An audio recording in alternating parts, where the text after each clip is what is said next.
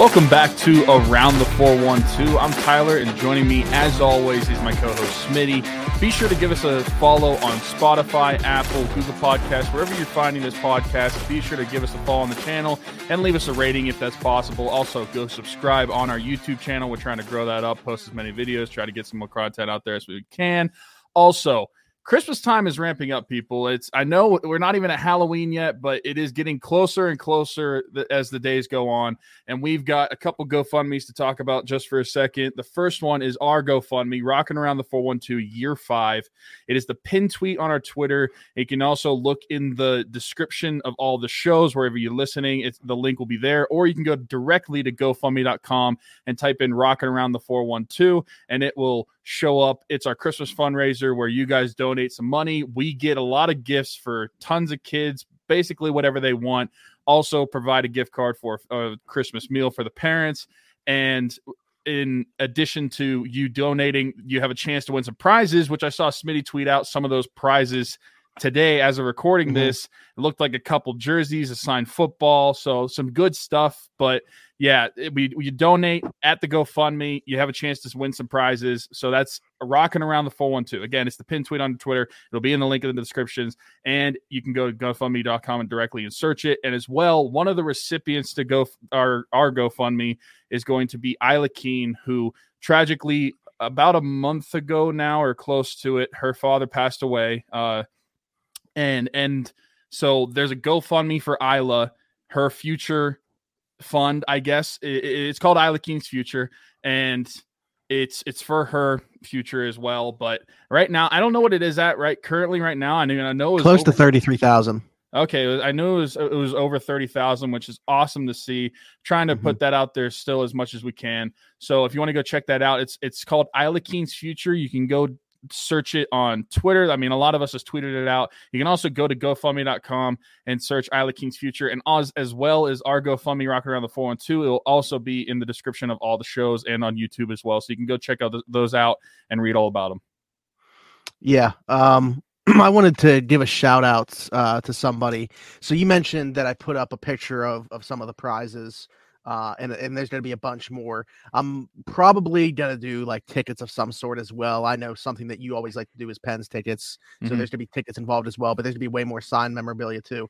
Um, yeah, so right now, um, for sure, in a way, Cam Hayward jersey, uh, an alternate the gold Jake Guentzel jersey, uh, an away Brian Dumoulin jersey, and then there's a football.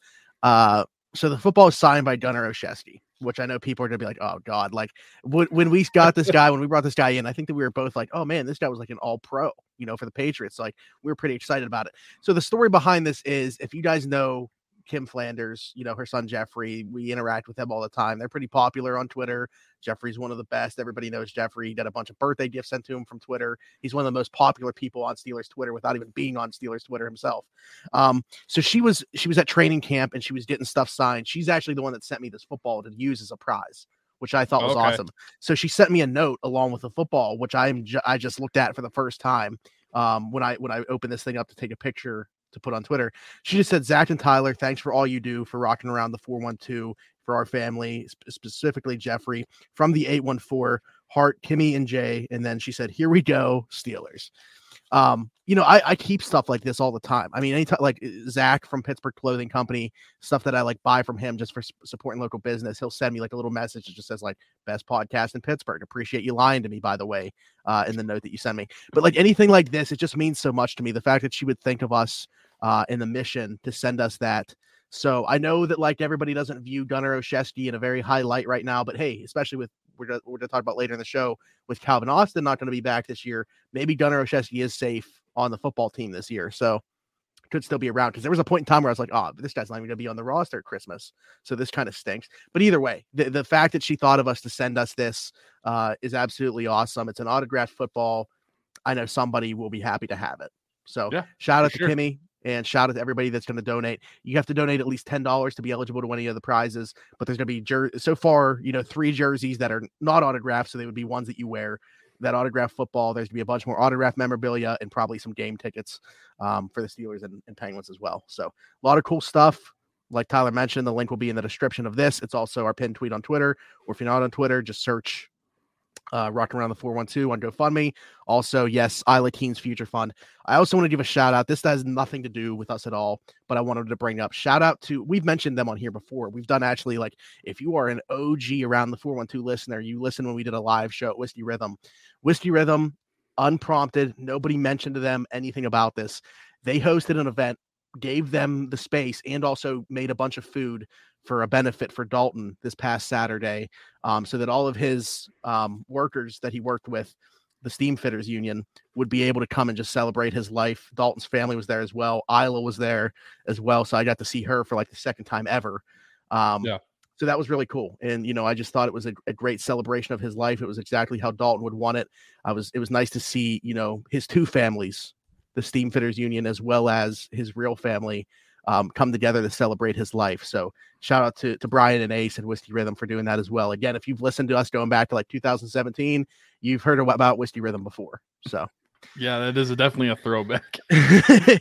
yeah, like I mentioned, we did some live shows from there that would be like two plus hours long, just having all of our friends come on and yeah. Uh, so shout out to them. Shout out to everybody. The first um, non-sports topic I think we ever did was talking about the army with Christian. Shout out to Keith. And that might have been well. the best segment of on this show to date. So could be. uh, all right, so let's talk about the Steelers now. I mentioned uh, the Steelers aren't going to have Calvin Austin moving forward. Um, you know what? Hey, shout out to Gerry Dulac for riding my coattails and putting out the report like three hours later of uh, the information that I put out with him suffering a setback um, no one, I don't think, really wanted to believe me on it. I had two people reply and say that's not the case. They just don't know how to use him in the offense.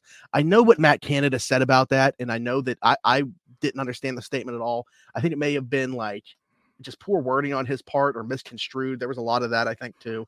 Um, that is not the reason that he's not going to be playing football for the Steelers this year. And I think that that was a very odd thing for people to think anyway. Um, yeah, I'm trying to wrap my head around that. We don't know how to implement this guy into our offense, so we're just going to sit him out for the season, our fourth round draft pick. Yeah, even if he's healthy no enough to play. Yeah, exactly. So they had every intention of bringing him back when he practiced and opened up that 21 day window. Um, but with him not being activated today, that obviously signaled the end of his season. Uh, at some point, he was feeling 100% on that foot. He suffered a setback, re aggravated that injury during that practice window. Now he needs surgery and is going to miss the rest of the season. Um, I put out a tweet about him suffering a setback. No one seemed to really like be like, okay, yeah, this is legit. Gerry Dulac put it out while we were recording the uh, fantasy football show right before this, and everybody's like, oh, okay, yeah, he, he's he reheard it. He's he's injured. Uh, you know, this is awesome. Uh, how many how many times are we going to talk about this? But hey, hey, you don't have to listen and watch this show. I don't care. I'm just saying. You, ha- you have media personality in your Twitter bio. Nobody cares. Exactly. That should be enough.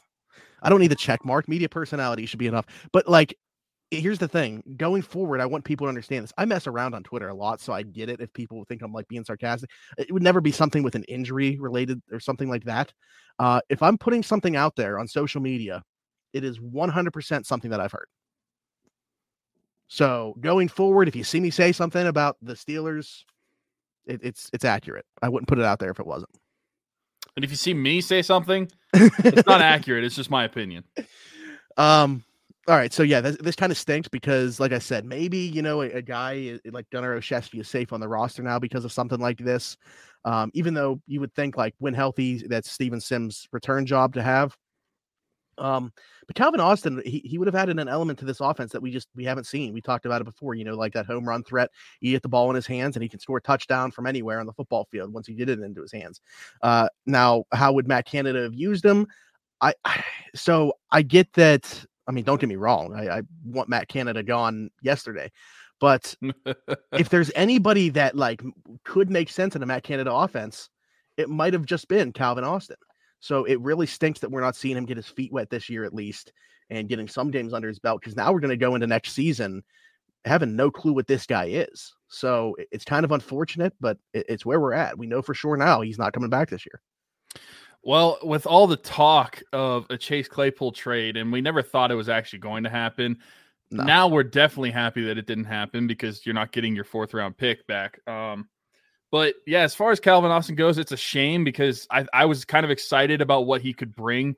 I know preseason after we drafted him, something that I, I talked about that I really liked in him, and that's an element that I thought think a lot of people didn't really think of when they thought of Calvin Austin was that not just is he the speed guy in open in like open space, but I think that he moves so twitchy and quickly that in the red zone or in goal line situations, he's hard to cover in man.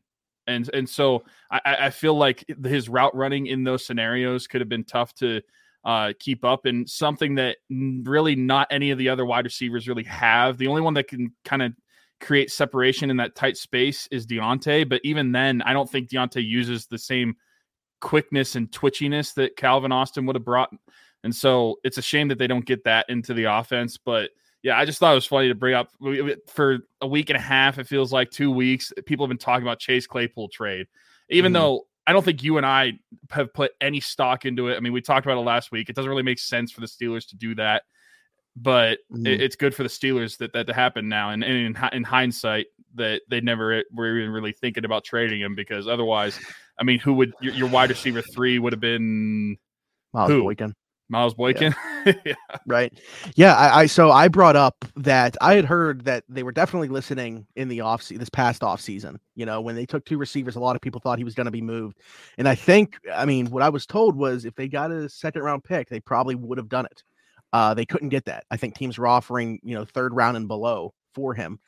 Um, now, I don't know how many teams they had conversations with. I don't know who those teams were. I don't know if those have been, been revisited at all since the season started. I think Calvin Austin's injury, like one day before their first preseason game, might have changed their their tone. You know, if they were willing to engage teams. Um, but I just I don't think it would ever line up. You know, I think the asking price would be way too high to do it, and I don't think teams are willing to pay that. I don't think that he warrants, you know, an ask of a second round pick plus.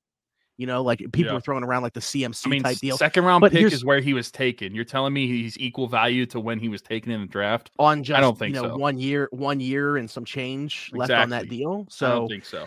Yeah, no, I, I, don't think so either. But for the Steelers, I think that you know that's the type of value they would have to get, just because you have a rookie quarterback that you need all the assets around him to help thrive, and you don't, like you said, you know who becomes your de facto three if you do move him. And, and Miles Boykin is such a different type of skill set um, from him. You know, Miles Boykin is a is a boundary receiver, has no experience in the slot. You'd have to play Pickens in the slot, and he's really not even that. Like, I don't think of Miles Boykin as a, much of anything else other than a special teams contributor. He's a very good one, and he's a really good blocker as well. So I guess you could say that too.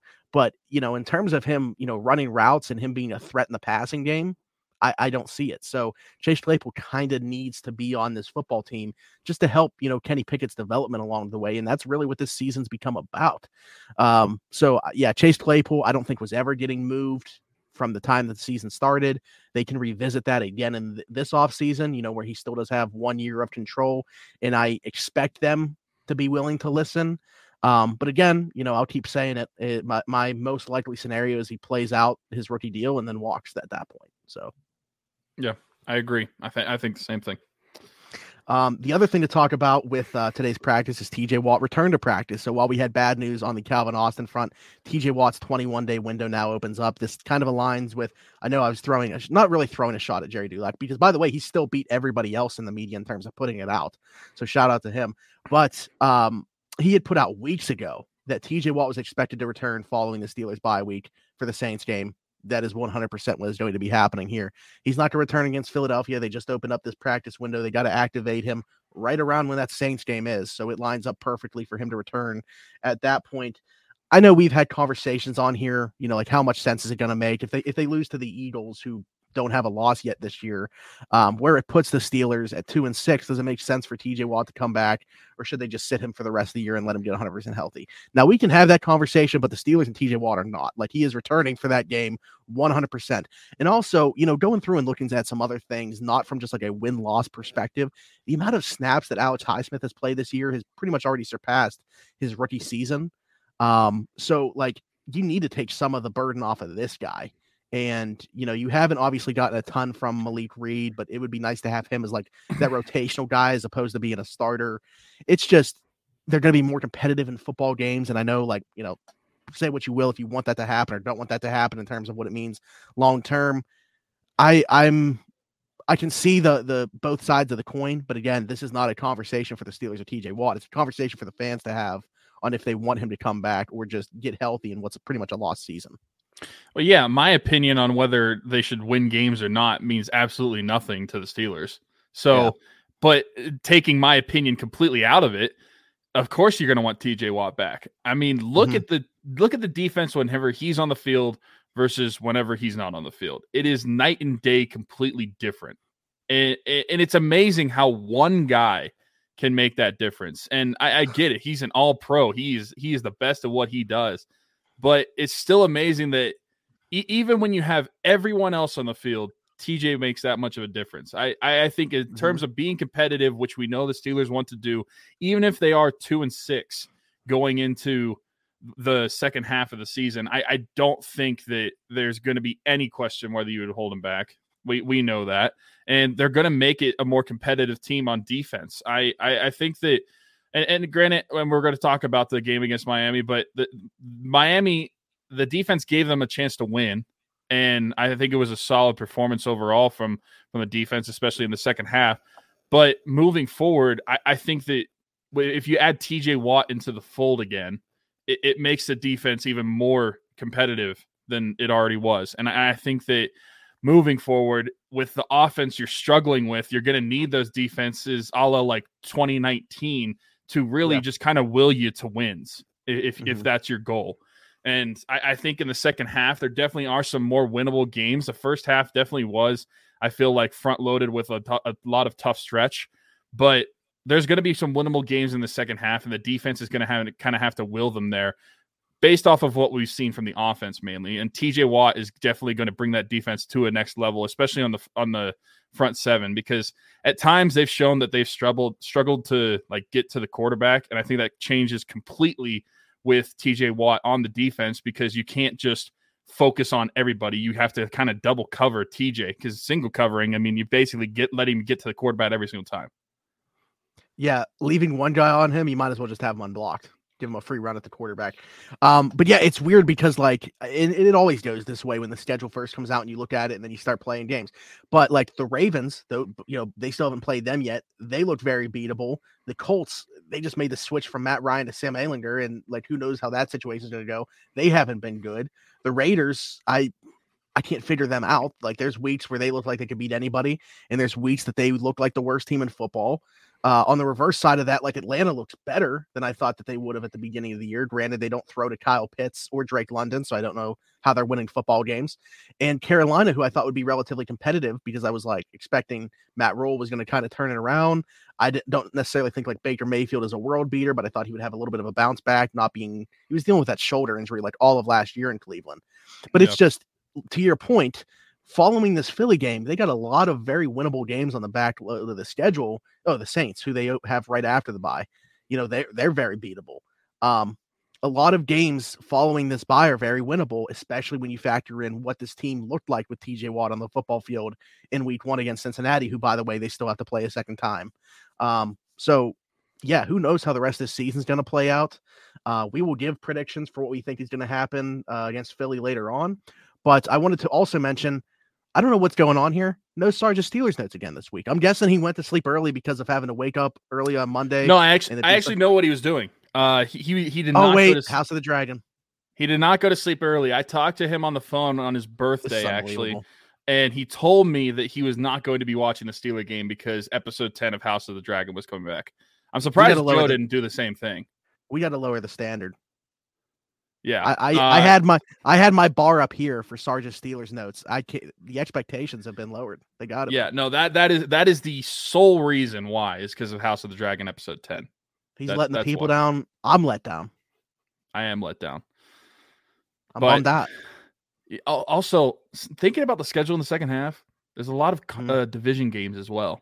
You play the yeah. Bengals again. You play the Ravens twice. You play the Browns twice. Like I know at two and five, I shouldn't. I still. I shouldn't be thinking about the division.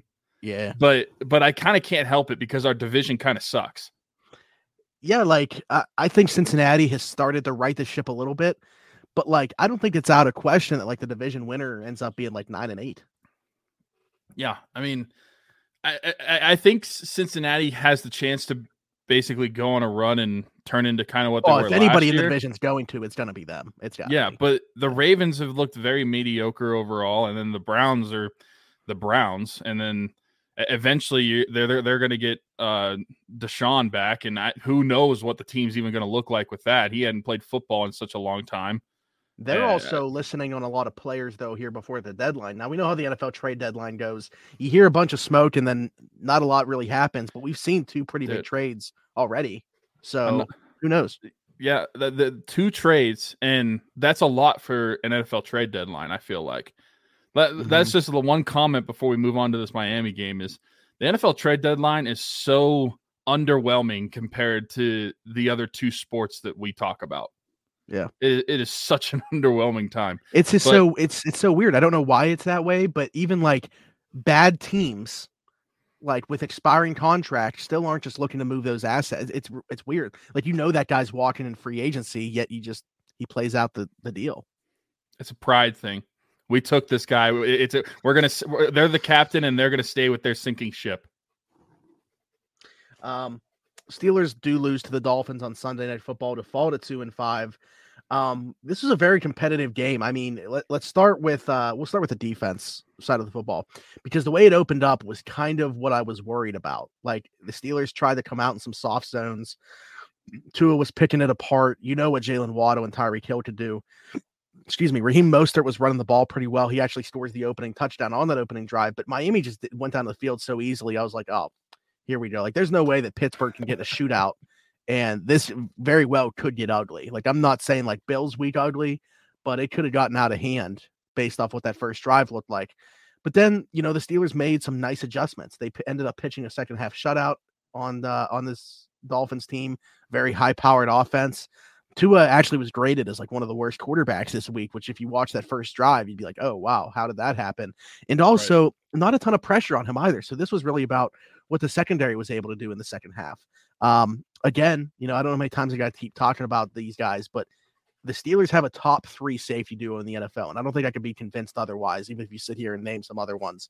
Um, what Minkah Fitzpatrick and Terrell Edmunds do for each other, you know, what they do individually, I don't think it can, it can be overstated how good they've been together. Um, Terrell Edmunds, we know, is obviously playing for a new contract. He's making less money this year than Marcus Allen for the Steelers. So we know he's motivated to get a new deal. I'm really hoping it's in Pittsburgh um, because I don't want to break those two up right now. And, and, as they head towards the prime of their careers, that's the thing is I, I think that there's another level even to what they're doing as they as they get to the prime because neither one is in their prime yet.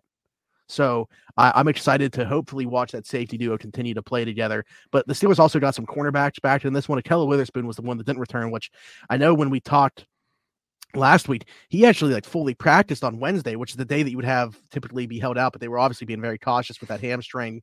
Um, I would assume that he comes back this week, but at the same time, in the back of my head, I'm like, man, they got the bye week after this. Does that make sense? So mm-hmm. we will wait and see on that. But they got Levi Wallace back, although he got banged up in this game. They got Cam Sutton back. Really, the, the defense played very well. I guess the only negative thing to take away is they dropped four interceptions. I mean, Tua wanted to throw an interception so bad, and the Steelers just Ike Taylored this entire game.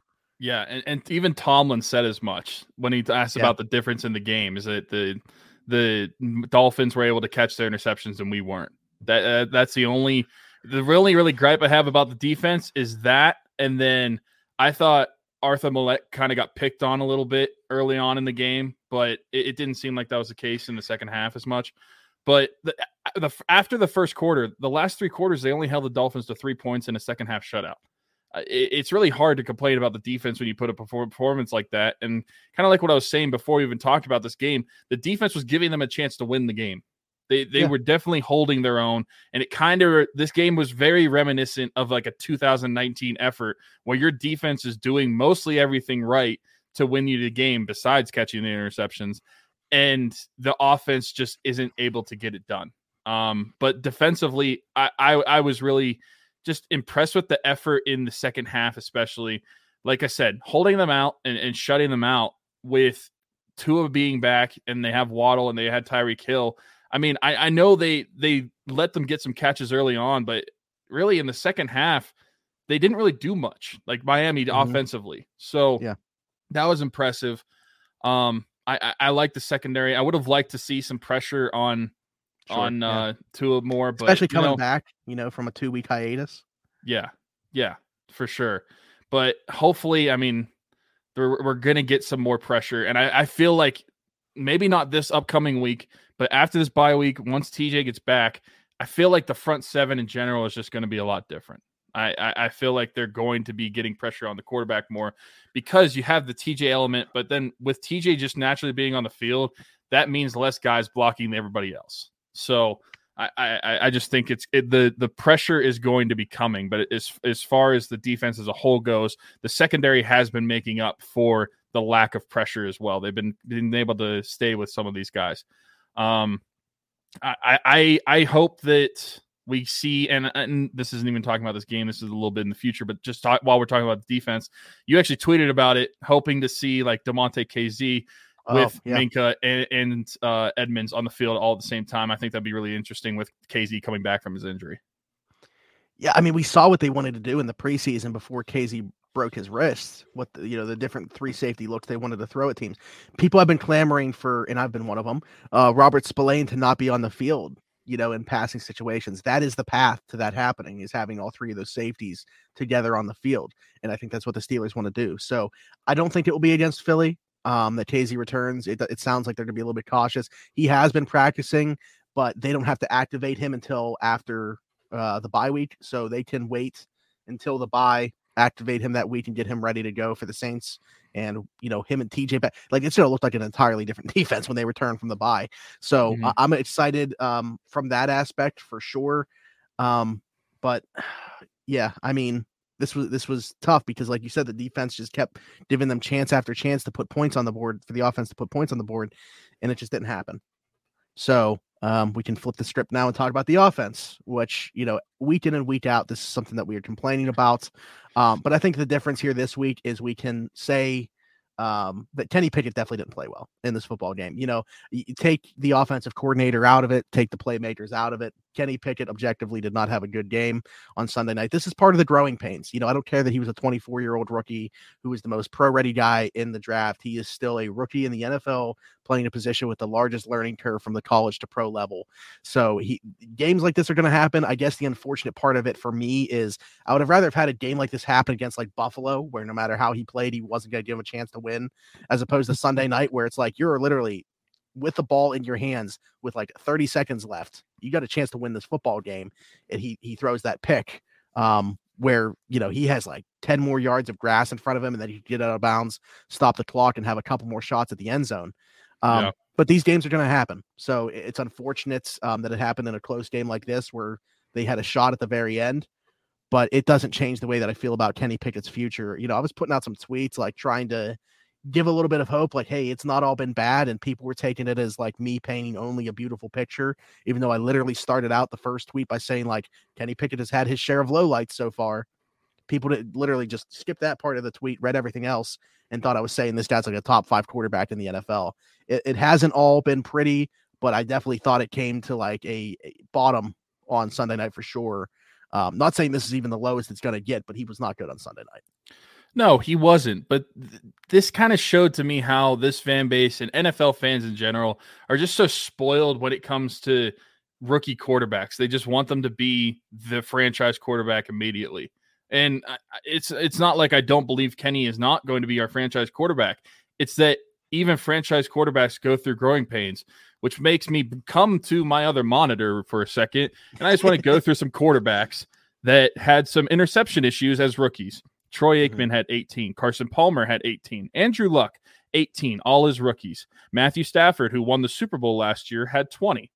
Um, and then the the few, or former Steeler himself, Terry Bradshaw, had 24, and Peyton Manning, one of the greatest of all time, holds the record as a rookie with 28 interception. And also, that was in an era where they weren't throwing the ball. That's what I was gonna say. Is most so, of those guys too, like other like Luck obviously was different. Yeah. But even like Stafford in 2008, they weren't throwing the ball like they do in 2022. No. So anybody who is like trying to make a big deal about Kenny throwing interceptions, yes, in the moment it sucks. But we all knew this was going to happen when you're starting a rookie quarterback. And I am damn sure that I am going to want to have the rookie quarterback making mistakes and growing from this over a guy like Mr. Trubisky in at quarterback. I'm sorry. That, that's that's I would much rather have this happen than starting Trubisky because it's probably going to happen with Trubisky in anyway. Like anybody, what what is the other option? People like what you want Trubisky in the game? You think that he was going to win the game? like, do people honestly think that that was that was the alternative? It sounds like Trubisky starts. I I don't have any reason to back that up. I don't have any reason to think that's the case. The second half of the week prior against Tampa Bay, who cares? That is one half where Mr. Trubisky had no pressure in him. If he was the starting quarterback, I bet he goes back to jittery Mr. Trubisky in the pocket and he is throwing interceptions, throwing incomplete passes, doing the same thing that Kenny Pickett did on Sunday night. But I would rather have the rookie playing. And just because a rookie is making mistakes does not mean he's a terrible quarterback and won't be a good quarterback. I just named quarterbacks that any of us would love to have as a franchise quarterback. But mm-hmm I think you're gonna mention Josh Allen's rookie year because, like, that's the thing is everybody wants Josh Allen right now in the lead, but no one won. No one wants year one and year two Josh Allen. Everyone wants the Josh Allen that they're watching play football right now.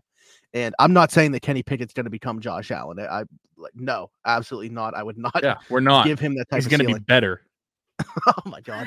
All right, well, you just said it on the show now that everyone can see see and hear. But uh, no, it, but like that's not the point of of that statement. It, it's that players are allowed to grow, players are allowed to get better, and these are things that typically happen to rookie quarterbacks. Uh, rookies in general. Josh Allen's rookie year, he started in 11 games, played in 12, and he had 10 inter- mm. 10 touchdowns, 12 interceptions. Yeah, and it was one of the least accurate quarterbacks in his first two years. Fifty-two point eight percent accuracy. Yeah, and you know that was kind of the the point of me putting out the thing about the uh, complete expected completion percentage, just because that goes to show as well the, the, the playmakers not helping him out all the time. Also, you know, only three turnover worthy plays, but seven interceptions because the interceptions that show in the box score aren't going to account for Chase Claypool just falling down or Chase Claypool putting the ball into a defensive back's hands, literally against the Jets, where the ball going between Diontae Johnson's hands right to somebody. It's it's not going to account for that. It's only Kenny Pickett that is going to take that hit yeah. in the box score. So Kenny Pickett was not good on Sunday night. He's a large reason why they lost that football game. He had a chance to win it, couldn't do it, but it doesn't make me feel any different about him going forward. Yeah. And I know there was some someone in particular in the media that said Canada still wasn't great, but Canada oh, yeah. isn't the one that was throwing in the interceptions. I don't fully understand that. My simple question is what's your alternative? To anybody who's questioning Pickett on on Sunday night, what's your alternative? Like it's not like we can just be like, oh, we don't want to start Kenny Pickett, so here's Patrick Mahomes. Like we don't get that luxury. We don't we don't have that. It's not like we can I, go to yeah, a I mean, quarterback. I, you, we've legitimately see, or at least I have. I mean, there was definitely tweets saying to go to Trubisky or that he should have been the one starting in the first place after the second half he had against Tampa.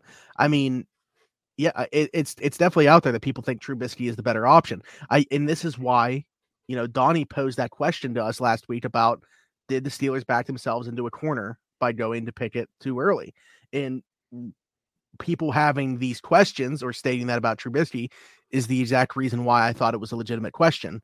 Because if people feel like Trubisky gives them the best chance to win football games right now, and the Steelers have already gone to Kenny Pickett, and we know they can't just keep bouncing back and forth here. That is not the way to develop a rookie quarterback.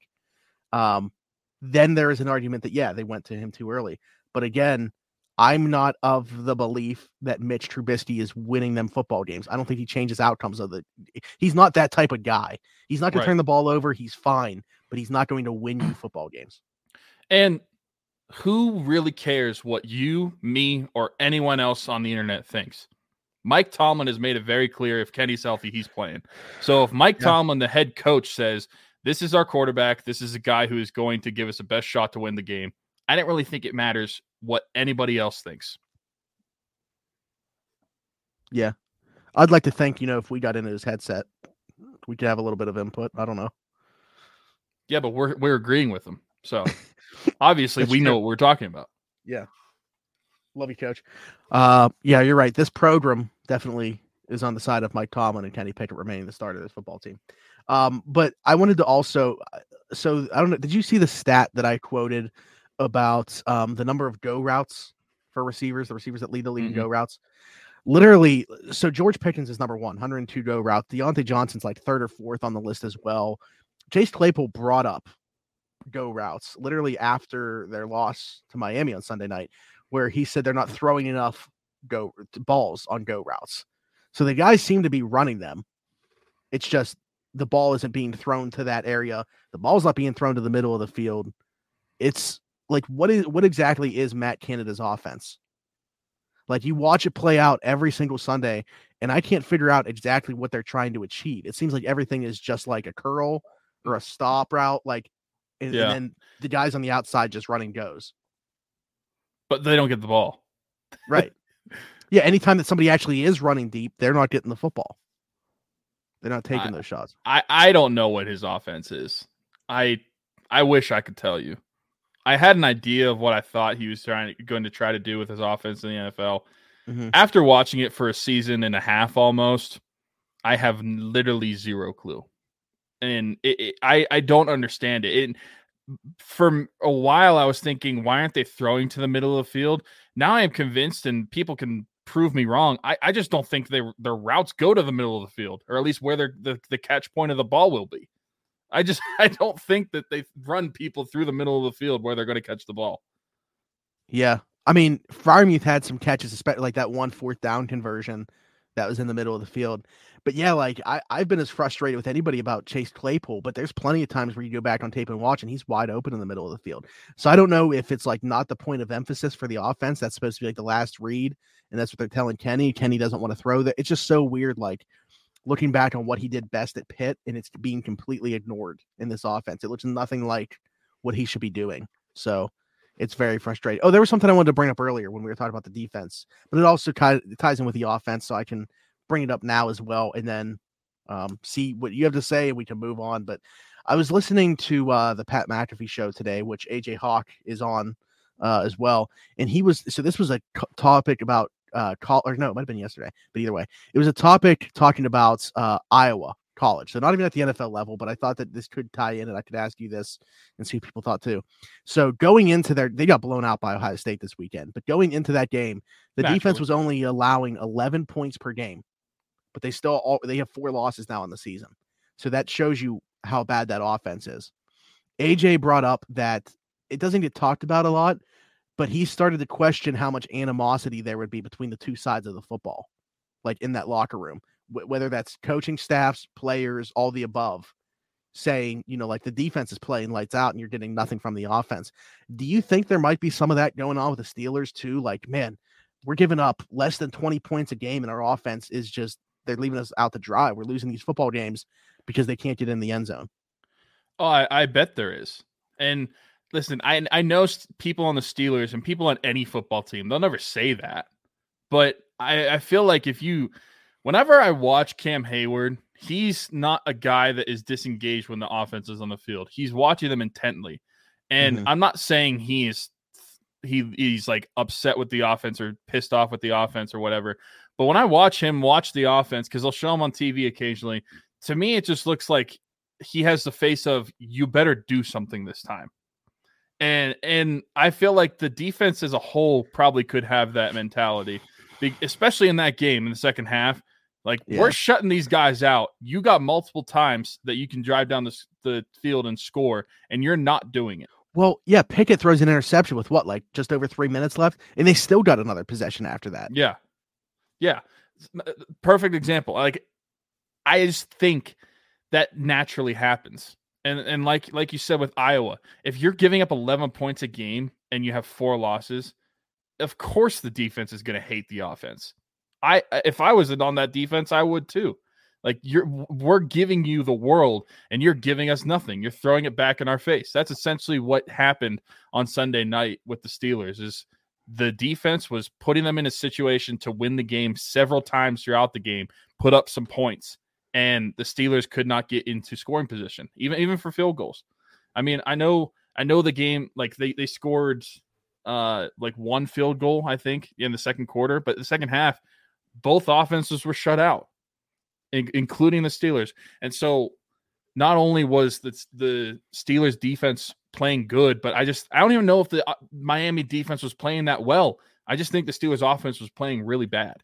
And so that would be frustrating as a defensive player watching that happen week in and week out.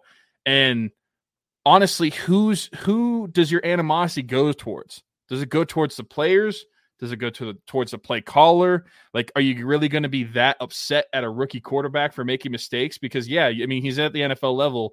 You want him to perform well, but I feel like players also understand like you're a rookie, you're going to make mistakes just like we do, and so. Mm-hmm. Who is that animosity? Animosity. If you're the Steelers defense, who would you focus that on? Because I feel like some of the players, like it's not as warranted as it would be on, say, like the play caller, for example. Right. Yeah, that's, I'm, that's why I included players and coaches. Like, I think that it's just, I don't know. This is what losing sucks. Like, when, when you're losing, everything's bad. Like, even if they were winning games, like eh, all of 2019, when they like were eight and five at one point, still not scoring a ton, but like the defense was just that good. I still don't think the defense would be like looking at it like, oh, it's the offense, like the offense stinks just because they were doing enough to win them football games. So I, I think you know the team record obviously plays into that too. But I don't, I haven't heard anything about you know that type of thing going on between the offense and defense. It's just when when AJ brought that up about Iowa, I started to think like, oh, could this be something going on with the Steelers too? Just because it's such a similar scenario, you know, with the yeah. offense and defense, you know, the defense not getting the support. Yeah, that makes sense. And I mean, winning masks all problems. Apparently, if you think about it, anytime, say there's a there's a game that you score or you win like 45 to 42 or something like mm-hmm. that. Super high scoring game, super unrealistic for the Steelers. But say you win a game 45 to 42.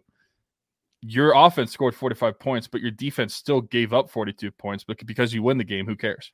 That's funny. That was the the exact score of when the Jags beat the Steelers in the playoffs. 2017. Oh, really? yeah. 45 42. Um, all right. Well, oh, crap. There was one. Oh, I wanted to mention uh, Aditi Kinkhabwala was on 93.7 The Fan and was asked about Matt Canada's status. Um, so Pony tried to paint it differently than what she actually said. So I guess what she actually he was basically asking her if she thought a change at offensive coordinator could happen in season. And she said she thought it was possible, and especially like if it were going to happen, it would probably happen after Philly Remember, I mean, we mentioned a quarterback change being most likely because of the mini buy from a Thursday night game to the following Sunday. They actually yeah. have a bye week now. So if it were going to happen, if something were going to happen in season, it would be following this Philadelphia game. If they have another game where they just do absolutely nothing on offense, do you think there's any chance that we see Matt Canada fired before their next game? I'll answer your question with a question. Okay. Who would be the play caller? Yeah, it would have to be Mike Sullivan. That that that's my question is like is the next guy up going to do better? And if so, then sure. But if he's going to be the same thing, I don't see a reason why they they they would do it in season and they would probably just ride it out and get to the off season to do it. Because yeah. unless you think the person because they're not going to bring somebody out of the franchise to to come in mid-season to call plays. So unless you think somebody on that offensive staff in-house is able to call plays in a better light than Matt Canada is, I don't see it happening in midseason. Yeah, I'm with you. I'm of the same mindset. You know, like, is it possible? I guess sure. It's kind of like the same way that I'm viewing the Claypool situation, where it's like my most likely scenario is Canada rides this out through the rest of the year, and he's just not retained the following season. So yeah. All right, so let's completely switch gears now and talk about hockey. Big Penguins program. Uh, they get wins against the Kings and Jackets. They lose to the Oilers and Flames. Not a great. The Flames, a uh, surprise uh, game. We we I I only looked to Monday when we looked on the schedule recording last week. Oh, I didn't even oh, okay. think to look to Tuesday in my head, and so. Mm-hmm. Normally we record on Tuesdays. I had no idea that they were playing on Tuesday because I only looked to Monday. Yeah, well, they didn't have any clue either uh, to start that game, so that makes a lot of people that didn't know that they were playing. Um, let's start with those wins against the Kings and Jackets. Um, you know, kind of just continued on with what we'd seen here in the early portion of the year, uh, where they were playing really good hockey.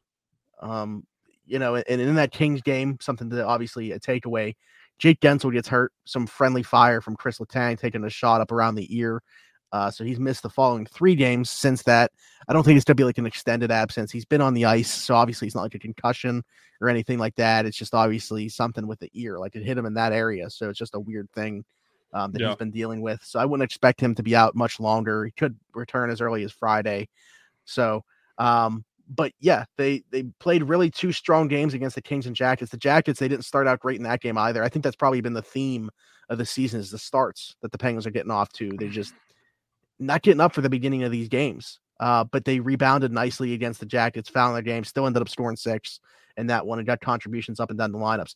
And then they go to this Western Canada trip, Edmonton, um, and Calgary. Edmonton, they they started out okay, actually had a 3-1 lead in the game at one point, and then things really went south. They just stopped playing defense.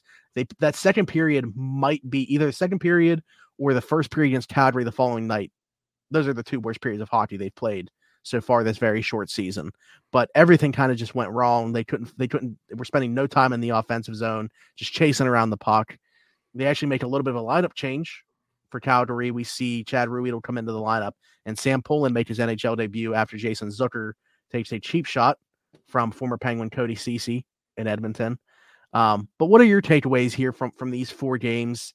And uh, I know that we were feeling really good about the Penguins, you know, the last time that we talked. Has your mindset on that changed um, with, with what we've seen these last two? No, I mean a couple bad games and a couple bad periods and a couple bad games is not going to really change my mind on the outside of the team as a whole and what we've seen so far. I'll go mm-hmm. back to the Kings game first. I think that was a total dominant performance. It, it, was a mm. great game overall. That's a good team too. So yeah, that is a really solid team. It actually beat Tampa last night as of recording this. So mm-hmm. So yeah, that's a solid team that they beat, and then the the Penguins kind of just really laid it on them. Um, it, it was, that was nice to see. We we, we saw uh some like Jeff Petry got a goal, so which was nice. Jeff Carter got a goal. Um, so eh, also Ryan Poehling, Ricardo Rakell, and Jan Rutta, all the uh, like multiple new guys got goals in that game. Um, so that that was a lot of fun. The Blue Jackets game, it was nice to see them come back um, after being down two nothing after the first period. Uh, they got it tied at 3 3, I think, entering the third, and then they scored three goals in the third period. Also, after that Blue Jackets game, I don't know how a Penguin fan can look at Danton Heinen and not think this is a diamond in the rough when it t- comes to looking at that contract that he's on.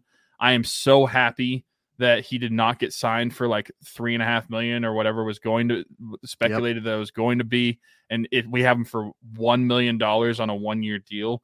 I assume that the Penguins, if the, he keeps this up, are going to want to lock it up before he keeps doing it even more because at that point, then he's definitely going to price himself out. But from what we've seen early on in the season, Danton Heinen is on a steal of a contract. Um, and then moving to the Western Canada road trip, I mean, we're halfway through it. The Oilers game, I don't even though the Penguins had the lead, I don't think they were playing overly well at first. I still think they they were basically kind of just winning by the skin of their teeth. And then in the second period, the Oilers really laid it on. And yeah. I thinking between the two, the first period of the Flames and the second period of the Oilers, I think I will take the second period as the Oilers as the worst period they've played so far this season. And honestly, the worst period I can remember them playing in a while. It it was bad. Mm-hmm. They were completely hemmed in. They just looked and felt completely flat. I don't really know what happened. Maybe they just like lost all energy traveling to Western Canada and had no effort whatsoever. It was a really bad performance overall. Although in the two losses, despite the goals that were scored, I don't think that either of the goalies played overly bad in those games. I just think the team in front of them were playing pretty bad. Like Jarry and against Edmonton and DeSmith against Calgary. Sure, there's mm-hmm. some goals that you'd like to have back, but I don't think overall the goalies were the worst part that was on the ice. Um, and then the Flames game, you you get you go down two nothing in the first period. Malkin gets his goal, but then they answer right back like a minute and a half or two minutes later, whatever it was. And and so th- that's really tough. And then they just again they just kind of fell felt flat. They didn't really have a much step in their game. Looked a little slow. Not a not a great effort overall. But in the Calgary game, Poulin made his, his debut, which was cool to mm-hmm. see. And another thing is like he looked like he belonged. He didn't really look out of place yeah. in the NHL. I thought it was an overall pretty decent showing in his first NHL game. He did have the slashing penalty. Um, but he also got his first point on the Malkin goal, which is really cool to see. And this is a guy that we've talked about for a couple years. Like, when do we think he's going to make his debut? Made his debut because of Jason Zucker and Guentzel being out. Um, and also, it was pretty funny that his parents got there like midway through the second period because they were on a flight from Ottawa or whatever. Yeah. But uh, yeah, so that was that was cool to see. But overall, I mean, out of the four games, two really good games, two pretty bad games, but it doesn't really change my mindset on the Penguins moving forward. I, I still think they're a really good team. I just think they had a really couple bad periods overall in these last couple ones. So I guess my feeling on the team is they're perfectly fine if no one gets hurt. When you have guys like Jake Guentzel and Jason Zucker go down, I mean, two guys that are playing in your top six, that's going to hurt anybody. I just don't feel like the Penguins have the depth to account for that. You know, like Evan Rodrigues isn't walking back through those doors. He can just put up and down your lineup and and go play, and it be like a seamless transition for him. You know, you're relying on guys like all of a sudden Brock McGinn's now playing on the third line, and he shouldn't even be playing on the fourth line, in my opinion. Um, you know, Danton Heinen had to step up and play in a top line uh, capacity, and that looked really good uh, for the first game. Um, and then all of a sudden, you know, they had Carter playing second line wing and moving pull into center. I don't know how things are going to shake out here when everybody's healthy. Um, but my point here being that I think that, you know, if they were to avoid major injuries, I still think that this is a really good team. But it really goes to show you the lack of the depth that they have when somebody in their bottom six is missing. And another point you mentioned Sam Poulin. I think he's got to stay in the lineup. I mean, between Brock McGinn, Josh Archibald, and Ryan Poehling, I don't care what you do with any of those three. To be honest with you, um, Sam Poulin should be should definitely be playing here. You know, when Zucker and Guentzel come back. I don't know how the lines shake out if that's the case because obviously, oh, Teddy Blueger too. I would probably just let Carter play wing. I mean, if you look at his metrics this year, that should probably be the case anyways. Um, he just cannot handle that defensive responsibility of playing center at this point in his career. So I would probably have it, you know, Crosby, Gino, Blueger, and Poulin, maybe even Poulin as the third, and then Blueger as the fourth. But those as the four centers and and figure the rest out because to me, Poehling, Archibald, McGinn, I don't care what happens with any of those three. Sam Poulin's got a spot in the lineup for me every night. Uh, I don't mind either. Uh, I, I, I don't think that even with the cap hit, I don't think Brock McGinn has really shown that he deserves to take the ice. And overall, I mean, what his Ryan Poehling and Josh Archibald, not that either one has played terribly. It's if I'm picking one, it's Archibald out of those three to stay. Yeah, and but but I mean, even guys that are in, currently in Wilkes-Barre right now, like I would rather give like Radim Zohorna a shot at being a full timer in the NHL. Drew O'Connor. I mean, there, there's uh, multiple guys. Nylander yeah, just keep naming them. Go ahead. But there's multiple guys that could that could take that place. Um, but yeah, I I think I would probably put Poulin as a third line center, um, and and keep Blueger in the fourth line. I just think Blueger is really good in that role, and I'd keep Poulin in the uh, the third line center and put Carter on the wing with Heinen as well. A couple things about the defense now in these last couple games. Mm-hmm. Uh, Brian Dumoulin has shown that he is still the bad defenseman that we thought he was, and yeah. despite a few good games to start the season, he's still a bad defenseman. And Chris Letang and him don't look that great together, and I think it's time to split them up. I don't know if Chris Letang is going to allow that, but in my opinion, that doesn't matter to Chris Letang. It is my opinion that they should split them up. Now, what I would do uh good question i have no idea honestly my first inkling would be to test out POJ and Chris Letang together. Th- that's yeah. what I think would make the most sense, but I don't know what I would do, honestly, besides that. And another thing about the defense, Ruhwedel should, if he's going to play, and he needs to play on the right side. yeah, that was a rough go for him and his uh his return to game action for the Penguins.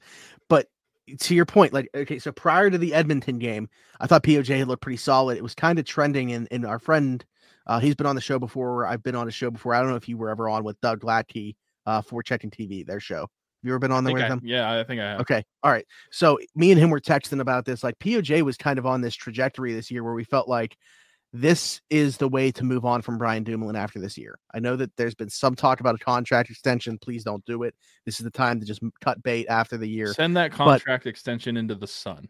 Okay. If there is anybody that is going right now on the left side that is going to end up playing with Chris Letang going forward after this year, it's POJ. So I I'm 100% on board with that.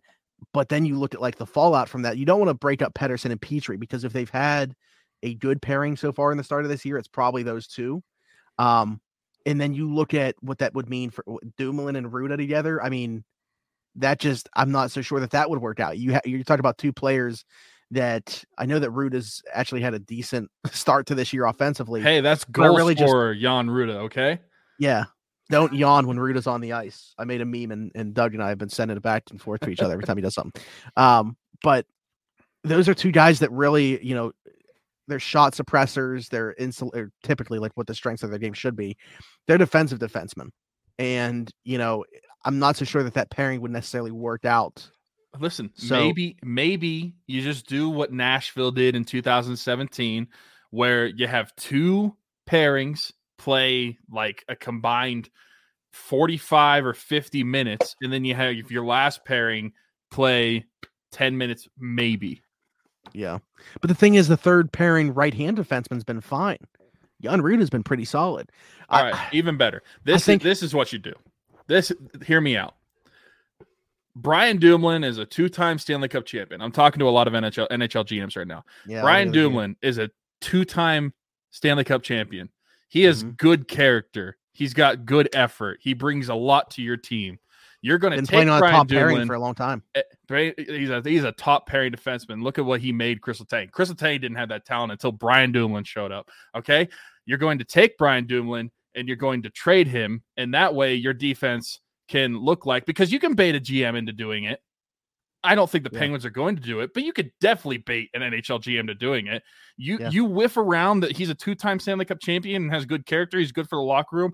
They will throw something at you to get him.